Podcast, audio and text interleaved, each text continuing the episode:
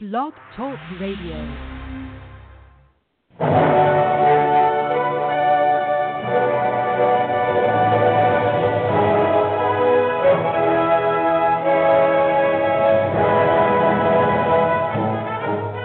Ladies and gentlemen, welcome to Movie Addict Headquarters with your host, Betty Jo Tucker, author of Confessions of a Movie Addict, right here at www.blogtalkradio.com.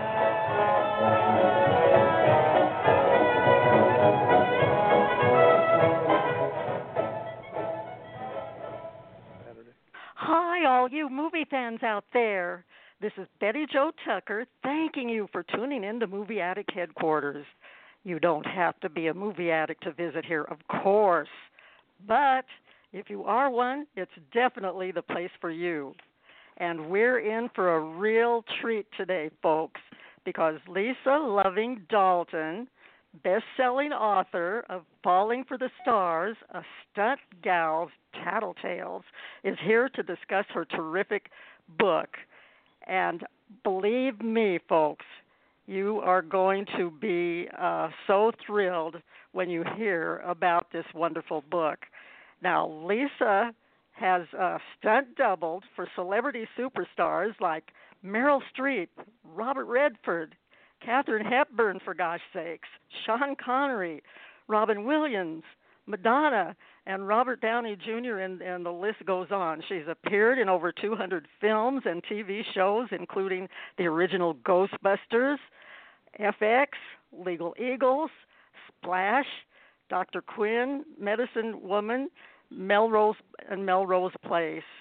And uh, she knows what it's like, folks, to hang over cliffs, get hit by a moving car, drop from five stories up, and dodge a bridge full of speeding cars. But after a career ending spinal injury, she started researching some non traditional healing methods, and she's now certified in NLP, hypnosis, and neurological repatterning, which are the ways she, she's learned how to heal. Lisa is in the green room waiting patiently right now, and I would like to. It's just my great pleasure to bring her on right now. Welcome to Movie Addict Headquarters, Lisa. Thank you, Betty Jo, so much for inviting me to visit. Well, I'm just, you know, very happy that you could be with us today. I I want to congratulate you on the success of your of your book. As I mentioned to you uh, before uh, coming on air, I finished it last night, and I loved everything about it from beginning to end. And I love the title, "Falling for the Stars: A Stunt Gal's Tattletales."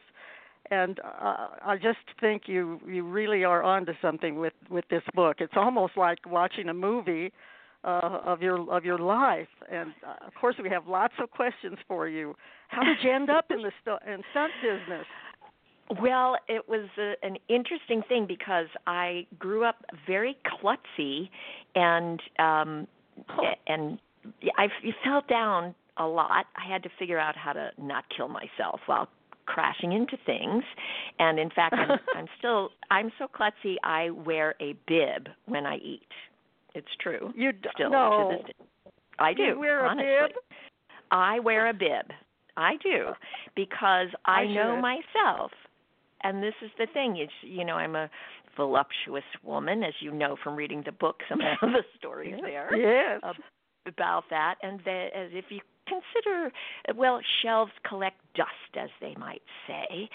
So everything I owned was stained right across the chest. so this is the thing that you I I decided that I needed to look at what other people would consider flaws, find the beauty in them and make a living at them, you know, and and be practical about them. So I I took dance and I took gymnastics and things to help me be more graceful. And um ultimately I became a clown um along with my acting work. And um my clowning skills led me to be in a theater company that did stage combat and gymnastics juggling and all that sort of stuff. And Oh. that uh that's where I built up m- my real skills of applying the um the the uh, physical uh, activity that I seem to be engaged in um, to telling stories. And in fact, one time in New York, I was criticized by uh, a writer in the Village Voice because my stage combat was too realistic and we were performing in the park for for children and they oh thought that gosh. you know it was too it was too scary looking. And i i thought well that's i guess that's supposed to be an insult but that must mean i must be pretty good at it. Yeah. It was definitely so, a compliment yeah, and I had the chance to be a stand in on a movie, which is where you stand in the place of the star while they fix the lighting and set the camera angles and practice the technical requirements for getting the shot. And then you you step away when the star steps into position and when they mm-hmm. hire people to be a stand and they're looking for someone with a similar complexion and hair color and height and weight oh. and um so there was a movie being done. It was 1980 it was uh at that time it, it was called Every Wednesday and it had Tina Louise from Gilligan's Island in it. And oh. I was a good stand in for her and they had a few shots where they had photo doubling, which is where you're actually everyone thinks it's her but it's you. And and um there was another actress in it, Julie Hagerty from um Airplane. Airplane. Yes. Oh, Ted. right. So I would had Ginger. Oh, Gilligan, and Airplane. Oh, Ted, and uh, I got to double Julie. She was a kidnap victim who spent in the story a lot of time in the back seat of the car of the two kidnappers. Mm-hmm. One was the stunt coordinator, and that's the person who arranges the stunts. And then the uh, other kidnapper was an unknown actor named Ed O'Neill, who of course mm. went on to be Al Bundy, Bundy, and uh, and uh, is on um, Modern Family, right? So yeah. he went on to be a great star, and um, they were obviously very funny, and uh, and during that time, I just sort of picked the brain of the stunt coordinator to find out everything about stunts that I could. And at the end, they needed three stunt women at once. And he only really had one available. And so he asked me if I would double Joanne Flug who was the oh, uh, beautiful nurse in the original MASH. Um yes, I remember her. It wasn't she was just wonderful and um oh. and I was hanging off the door of a garbage truck in a chase scene. So mm. that was my first stunt and yeah and it one stuck. thing yeah it stuck one thing led to another i i um he referred me to to another person and um that job i i was supposed to jump out of the way and the car slid and hit me instead and um mm-hmm. and my gymnastic instincts kicked in so i didn't get hurt and everybody was kind of impressed by the fact that i didn't get hurt and i also I didn't tattle on the fact that I was a rookie, which uh, the stunt guys were worried I'd I'd admit that I was inexperienced and make them look bad, but I kept my mouth shut and they liked that. So, um, you know, one thing led to another. well, you weren't you weren't uh, then uh worried at that time about uh well yes of course you were worried about about getting hurt but it but but that uh, didn't didn't phase you uh, going on then for more for more stunts right that's true it's true i was excited by the scientific um and athletic challenge of it you know in my earlier days when i sort of first uh, got on the swim team, I was the worst, or the basketball team or the softball team, I was always the worst, uh, last pick and stuff like that. But I Mm-hmm. stuck with it and and always won most valuable player trophies eventually. So I figured, you know, this um this was exciting, it was interesting. I I liked the science in terms of trying to figure out the um, you know the angles and the lines and the speed and the trajectory and uh, that part of it, uh, which you know you try to assess what what are the most prominent points of danger and what are the ways that you can ameliorate those what what can you do to make those not so dangerous and trying to figure that out and then just being right in the moment ready to deal with that unquantifiable moment that that is going to come from somewhere you know and I, well, I, I was so impressed uh, reading your book. I I love the way you uh, you really did get into the the stunt. You did get into the stunt business, and you took it upon yourself to do a lot of things that maybe other people who were doing stunts wouldn't do. I mean, if you were you were actually helping the scene uh you know maybe not like a not maybe not like a stunt woman but you were doing other things like may i mean doing being responsible for costume makeup uh and that i think that that that stood in your good stead i think that that helped you be uh, in demand was that pretty much uh, the way way it happened for you?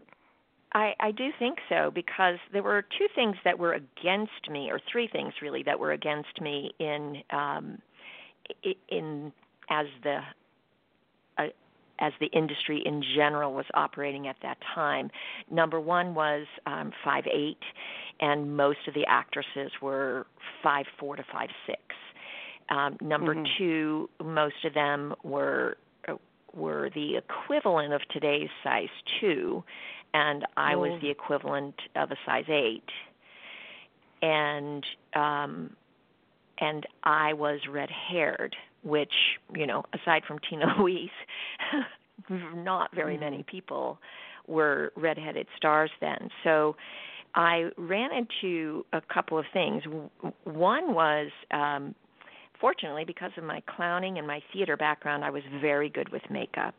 And through the acting technique that I was learning uh, at the same time I was moving into the stunt industry, I learned how to sort of identify the energy patterns that a, an actor um, moved with and mm-hmm. so uh and back then in the and we're talking the 80s you couldn't just hop on the internet and see a video of somebody um, you had to do quite a bit of work to find out what a person looked like, and um, and I would try and rent videos that I could study that actor in and find out the oh. coloring of their hair, this the shape of their bodies and everything so that when I went on the interviews, I would imagine that I was them. And I would I had all these wigs that I had, and I would wear the wigs, and I would, you know, strap my chest down so I'd be more flat chested, and I would pretend I was smaller, and it was actually pretty effective. So, um, yeah. you did get yeah. into it. Uh, that's it's just and then, uh, dear listeners, when you and I hope you do check out Falling for the Stars because there's so much inside information about um, the stunts that Lisa was involved in and the people that she she worked for.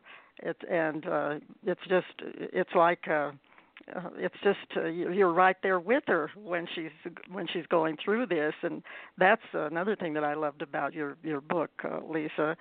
You did you did uh, have a the book has a you are there kind of feel to it which it always makes it more more interesting. And, and I mentioned some of the people that you uh, worked with, but um, what uh, if you had to pick some of the people that you work with that you'd like to talk about talk about today? Um, I hope you mention uh, Daryl Hannah and and what you did in uh, Splash. That was my that was my favorite, but but but go ahead. What you know? Well, I'll go all ahead the people and that you worked with. Yeah, I'll go ahead and start with the splash because it, it was really fun um, and funny, and uh, and it sort of is in line with what we were just talking about. Um, I didn't know the full um, uh, you know scope of what was happening. Daryl hannah was not very well known. I knew her i knew she had done blade runner and i knew she was a gymnast. And so i when I was invited by the stunt coordinator to come and meet Ron Howard and the cinematographer and to go on a location scout with them and to meet Daryl Hannah, uh, I was very excited about that. Of course, who wouldn't want to meet Opie, right? Oh yes. and, oh yes. Uh, yeah, yeah. And so um, it was really uh, exciting. We met at Times Square, and uh, we were talking about various things and it was in the winter so I was kind of bundled up and everything and then we went over to production office and um we had stopped at some other um uh locations on the way. We went downtown uh, near the Statue of Liberty because there was a shot that was going to happen where the mermaid was going to be swimming nude around the Statue of Liberty and that that would be one that I would do. And uh, of course the dive in off the pier at the end of the film. And mm-hmm. then and so then we we stopped and we had coffee or something like that. And uh, of course we took our coats off and everything. And the next day um the coordinator called me up and he said uh Lisa um uh, Ron Howard and the director of photography are um, very uh, embarrassed to say that they don't think that you can double Daryl. And I, yeah. I said, w- why? I wear the right height, um, you know, a similar shaped face, very fair complexion. And they were like, well, um, you're she's smaller than you are up top. and I was like, oh, uh, okay. Oh, well, I I don't think it's going to be a problem because in the water it's it, you know it's it's not going to be that noticeable the water is has very low visibility and right.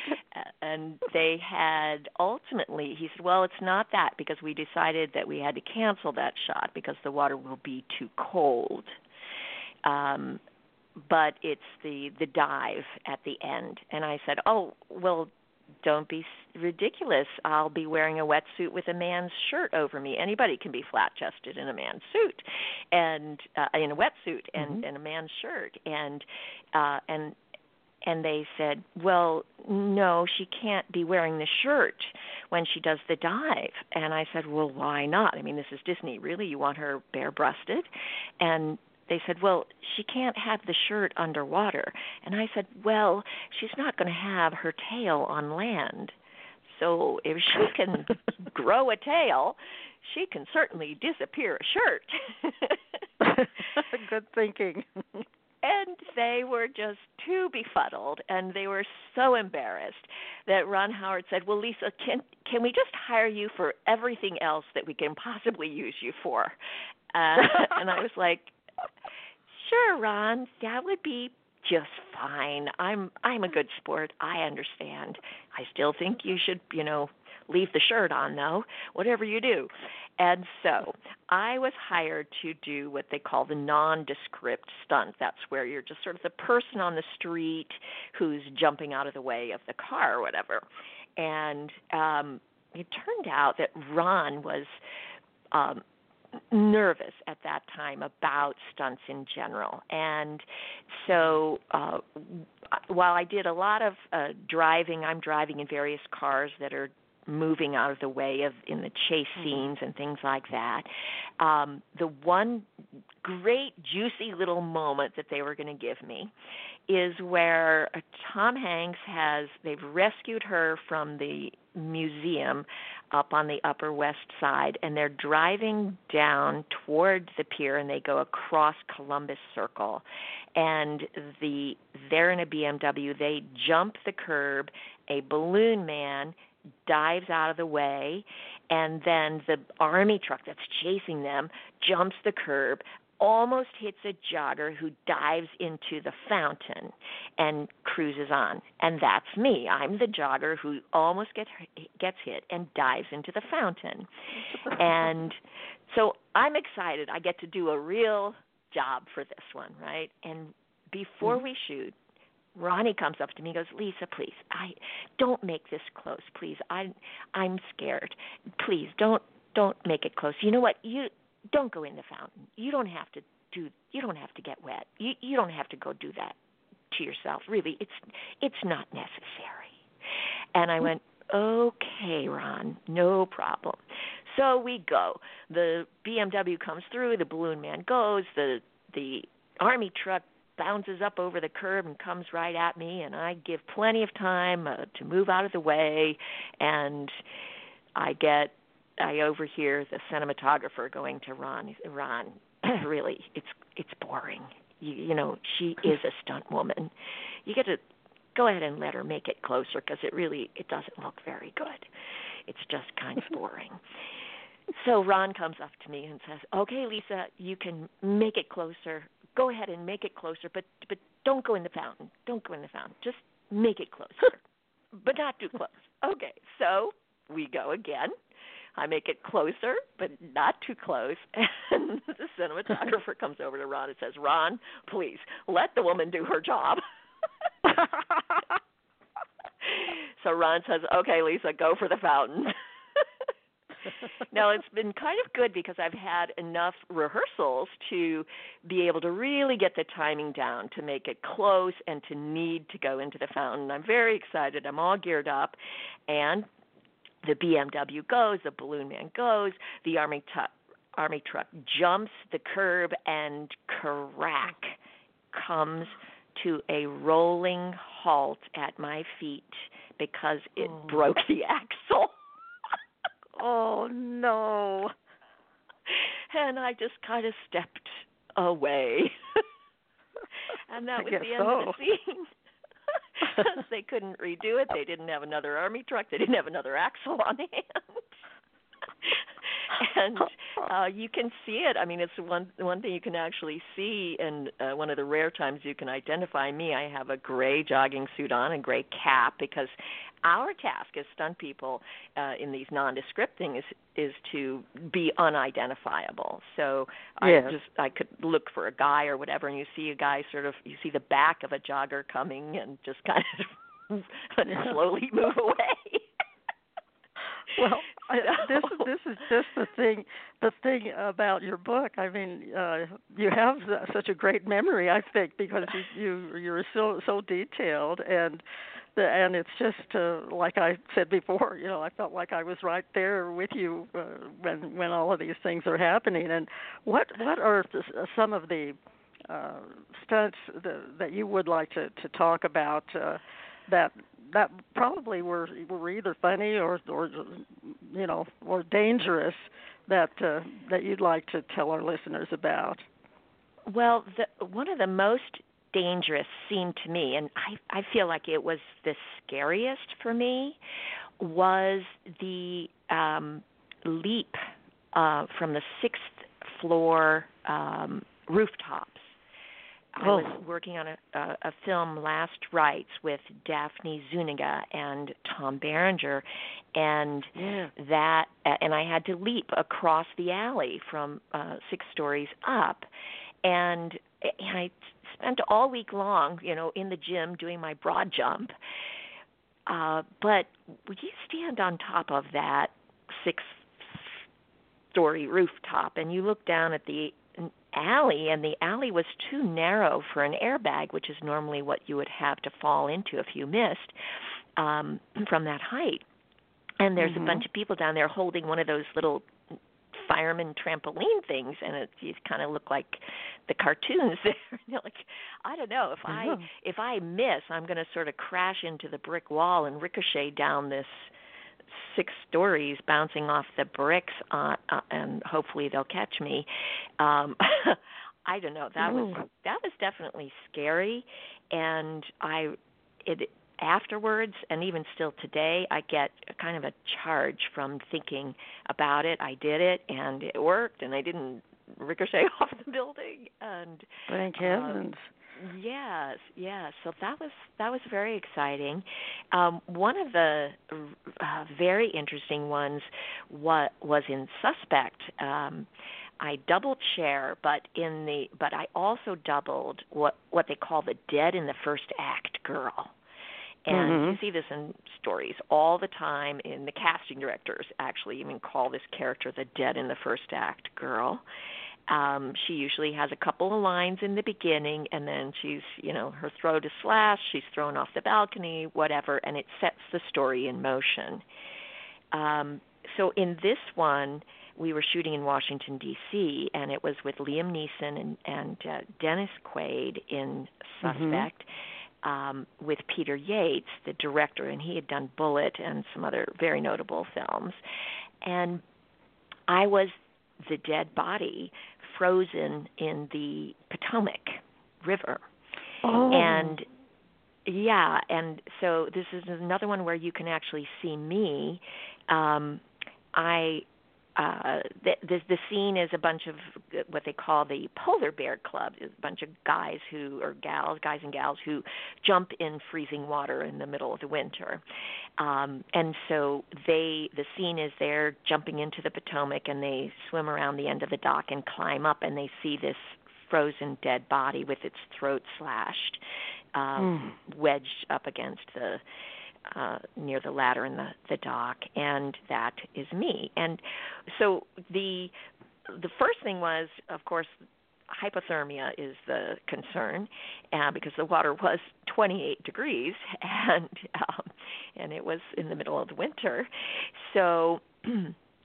uh, I did all the research on how hypothermia works and what the phases are and everything, and uh, it, it, it you can it can set in rather quickly, uh, but certainly after three to four minutes, you you can become numb. And one of the key things is that you stop um, you you stop vibrating. You you know the chill that's uh, running through you stops, and that's sort of one of the mm. shifts into a deeper layer of of coldness where you just sort of off. Mm. And um, the dock itself was a series of floating platforms, and the uh, camera crew was working to get all these different shots, switching out the lenses and having to change the film and things like that.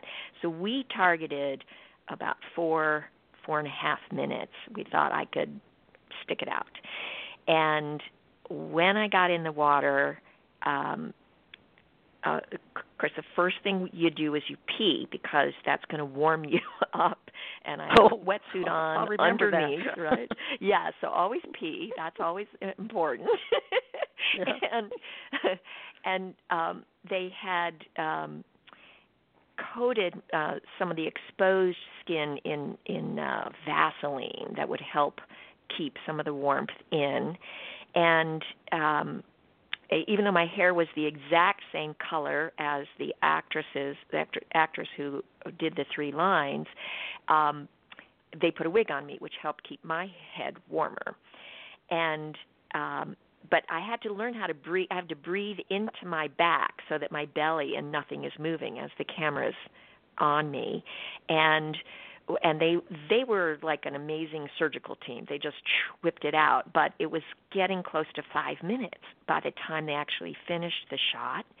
And they finished and they said, "Okay, Lisa, get out." And so I trying to lean up and try to get and I sort of got myself toward the ladder and I couldn't I couldn't reach for it. I couldn't grab it. I couldn't grasp it. Ooh. My my knee wouldn't bend enough to get onto the lowest rung and my hand my arms wouldn't move and my mouth was so frozen I couldn't say I needed help and so it took a few moments Oh. for you know people to figure out that I I was too frozen Oh my to be able to Oh. to get out. So they got a team and you know hoisted me out and uh, got me got me into the camper, stripped everything down, put me in um those uh mylar blankets, those reflective sort of space blankets. And we started taking my temperature and everything was fine. Ultimately everything came back and worked, but that was a really interesting Yes, and uh, and this just goes to show you that the, it's not all fun and games to be a stunt woman. But I I know you can't t- tell everything. You don't want to tell everything because we want people to read your book. But one of the things that my that uh, that will pique their interest is uh, what you did uh, for. Um, Meryl Streep. I thought that was one of the one of the highlights of the of the book. So, um, so would you want to, would you uh, do me yeah. a favor and explain that? Yeah. Um, so um, there was a film called Still of the Night with Meryl Streep and Roy Scheider, and yeah. uh, in the film, pardon.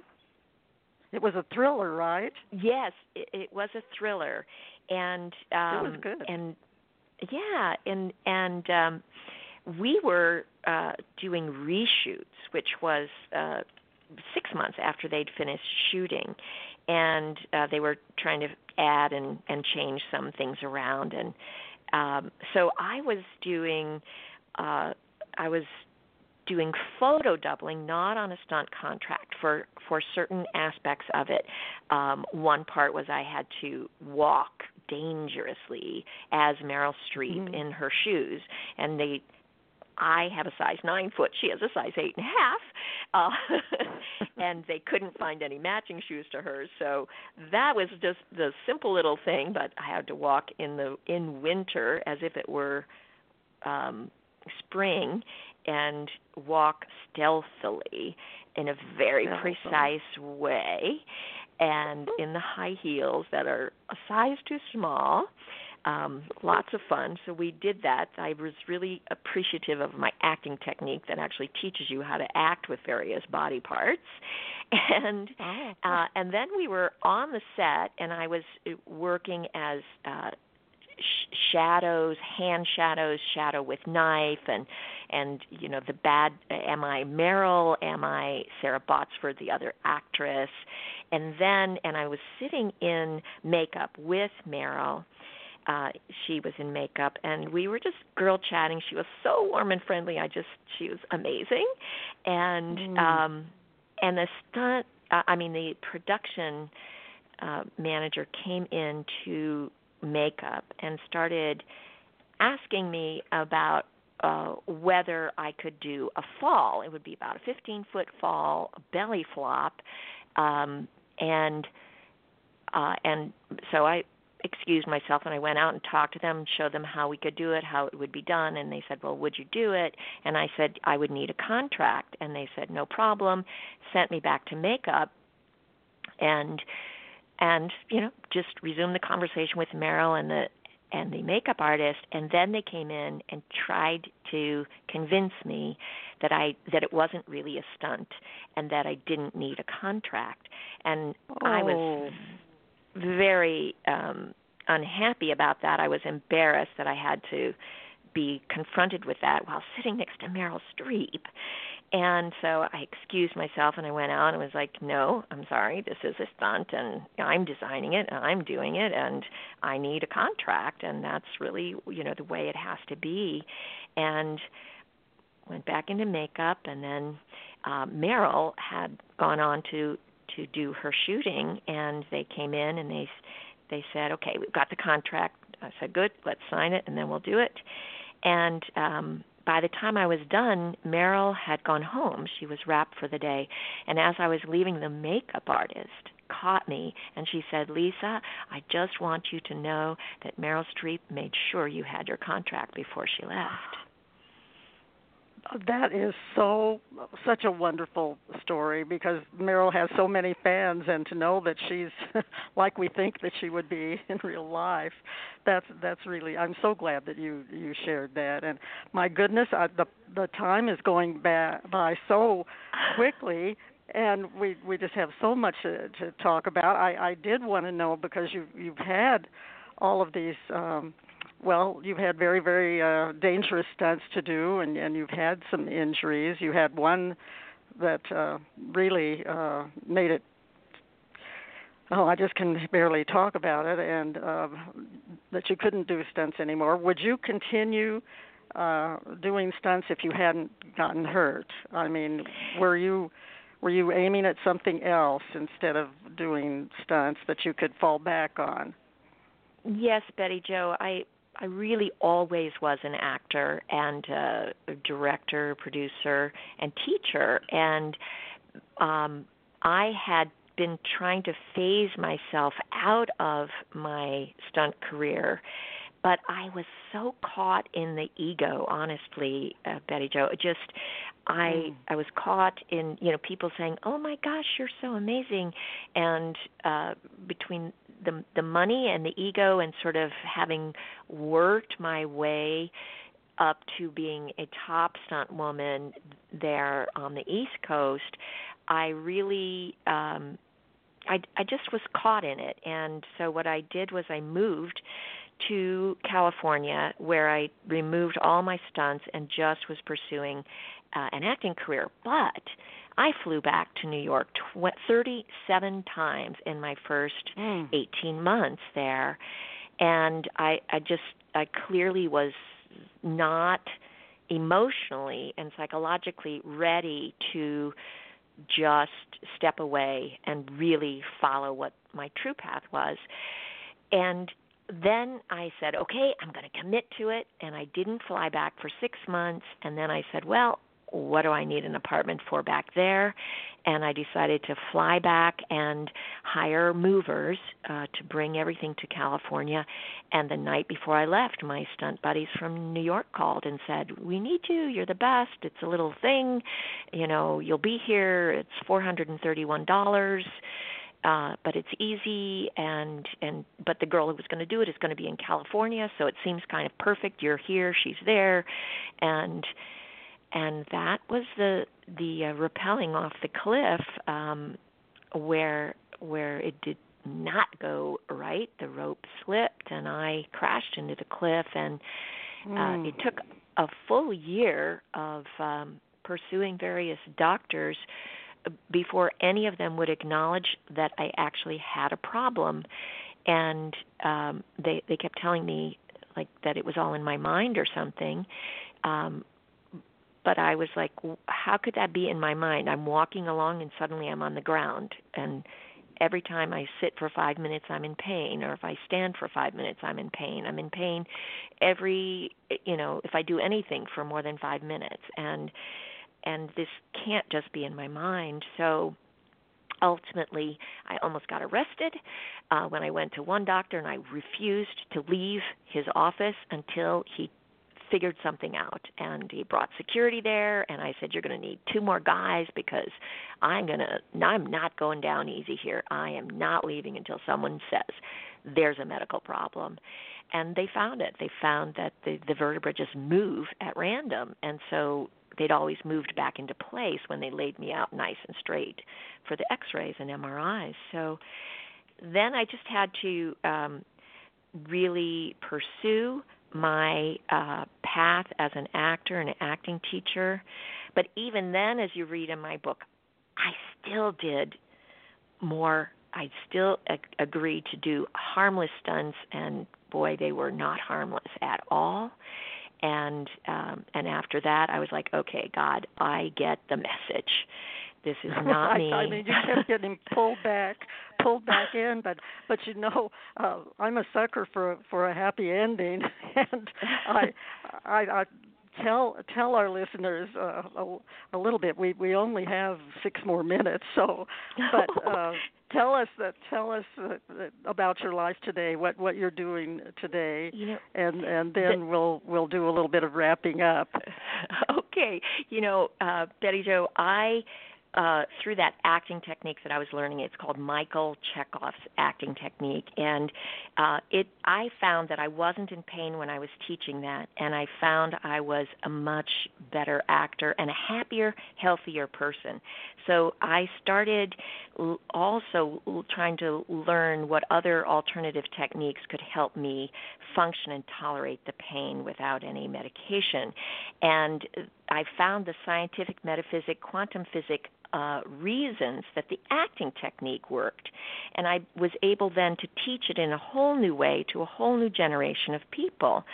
Um, because this technique had been used by uh, Marilyn Monroe and by um, Clint Eastwood and Jeff Bridges uses it, and many of our great stars, but they never talked about it. And so now I was able to bring it into the public, and I taught in Moscow and London, Berlin, Paris, and I mentor teachers now, acting teachers and actors, but mostly acting teachers around the world to bring this healthy form. And I've developed a whole way of using it as as anybody can use it to help themselves feel better. So that's sort of you know my my wounded healer. Through my wounds, I learned how to heal, and I share that information. Oh, I just am so proud of you and inspired and inspired by you, uh, Lisa. And I hope that you will uh, come back again because we have we've just you know this is the this is the tip of the iceberg, and I hope that all of my listeners will um, go to uh, Amazon.com and order uh, "Falling for the Stars." A Stunt Gals Tattletales, and uh, it's on it's paperback and also uh, ebook, Kindle ebook. So um, I, I just you won't you won't be disappointed. It's uh, it's it's fun, it's exciting, it's inspirational, and if you love uh, finding out uh, in, uh, behind the scenes and insiders information, uh, Lisa has really, really done um, quite a marvelous thing with this book, Falling for the for the Stars. Um, Lisa, thank you so much for being here, being such a, a terrific guest today. And I'm sorry that our chat we had technical difficulties in the in the chat, and I'm sure there would have been people there who had questions for you. But I do want to thank the folks at Blog Talk Radio for their support, as well as uh, Denise Casino for referring me to uh, Lisa, and. Um, Special thanks to Nikki Starr, my executive uh, producer, for all her help, and to Nancy Lombardo, George Bettinger, and the Wacko Network for their enthusiastic support for Movie Addict headquarters on their wonderful radio shows, uh, they always mention Movie Addict headquarters. And Nancy is the hilarious host of Comedy Concepts right here on Blog Talk Radio every Monday, Monday, Monday and Friday mornings at 10:30 Eastern Time. George hosts the very entertaining Mom and Pop Shop radio show on TuneIn Radio from Miramar, Florida, every Monday, Wednesday, and Friday at 4 p.m. Eastern Time. And the Wacko Network offers something for everyone in its diverse programs now airing on Mixlr. That's M I X L R. I hope everyone will come back next time for another spirited discussion about movies. And in the meantime, don't you forget to check out our film reviews at reeltalkreviews.com. That's R E E L, reeltalkreviews.com. Also, if you haven't ordered my new book, Cinema Stanzas Rhyming About Movies, yet, you can purchase this Kindle ebook for only $3.99 on Amazon.com. Thanks to so many of you who have purchased the book and commented on it. I really appreciate it. Well, that's all for now, folks. Let's go out with my favorite rendition of you guessed it. Hooray for Hollywood.